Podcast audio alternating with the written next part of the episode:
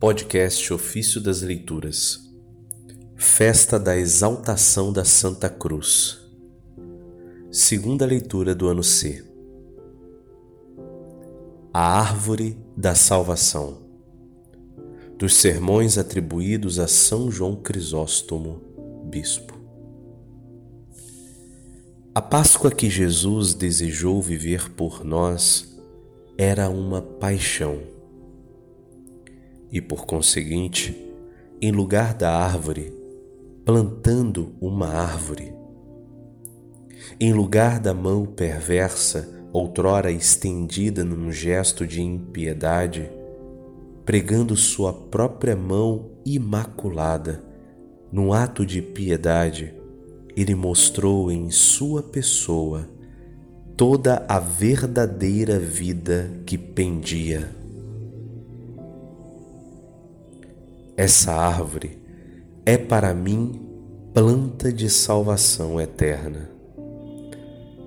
Dela me alimento, me deleito. Em suas raízes me enraizo. Em seus braços me estendo seu orvalho me alegra, e seu espírito, qual brisa fagueira, me fertiliza. À sua sombra, armei minha tenda, e fugindo aos calores excessivos, encontrei nela abrigo, cheio de orvalho. Desabrochei com suas flores. Saboreei seus frutos deliciosos. Esses frutos, reservados para mim desde o começo do mundo, eu os colho à vontade. Essa árvore é alimento para minha fome, fonte para minha sede vestimenta para minha nudez, pois suas folhas são o espírito que dá vida. Longe de mim, de agora em diante, as folhas da figueira. Se temo a Deus, essa árvore é minha proteção. Se tropeço, é meu apoio. No combate, é meu prêmio. Na vitória é meu troféu. É minha vereda apertada. É meu caminho estreito. É a escada de Jacó por onde os anjos sobem e descem, em cujo cimo está o Senhor. Essa árvore, tão imensa, quanto firmamento, fixando-se planta imortal entre o céu e a terra. É firme apoio para todas as coisas, pilar do universo, suporte de toda a terra habitada, entrelaçamento cósmico. Abrangendo em si todo o complexo da natureza humana. Fixada pelas juntas invisíveis do espírito, para que, ajustada ao divino, jamais se separe.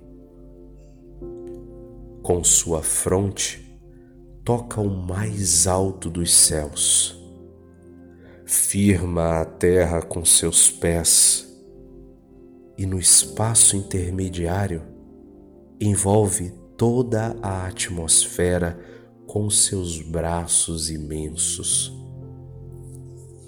Estava toda, por toda parte e em todas as coisas, e sozinha lutava despida contra as potestades do ar.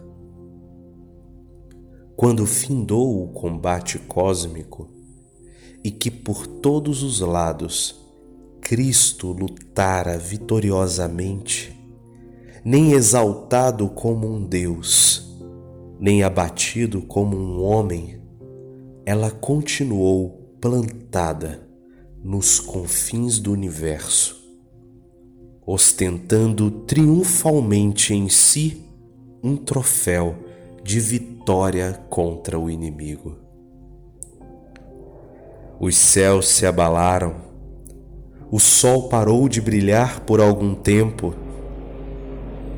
as pedras se fenderam, o mundo inteiro quase acabou. Mas o grande Jesus entregou seu Espírito Divino, dizendo: Pai, em tuas mãos eu entrego o meu espírito. Então, esse Divino Espírito, em sua ascensão, deu vida e força a tudo que tremia, e novamente o universo inteiro se estabilizou, como se aquela divina extensão e esse suplício da cruz houvessem penetrado todas as coisas. Ó oh, tu, que és o único entre os únicos, que és tudo em tudo, que os céus possuam teu espírito e o paraíso tua alma, mas teu sangue permaneça na terra. O indivisível se dividiu para que tudo fosse salvo. E até mesmo os lugares mais recônditos não ficassem privados da vinda de Deus.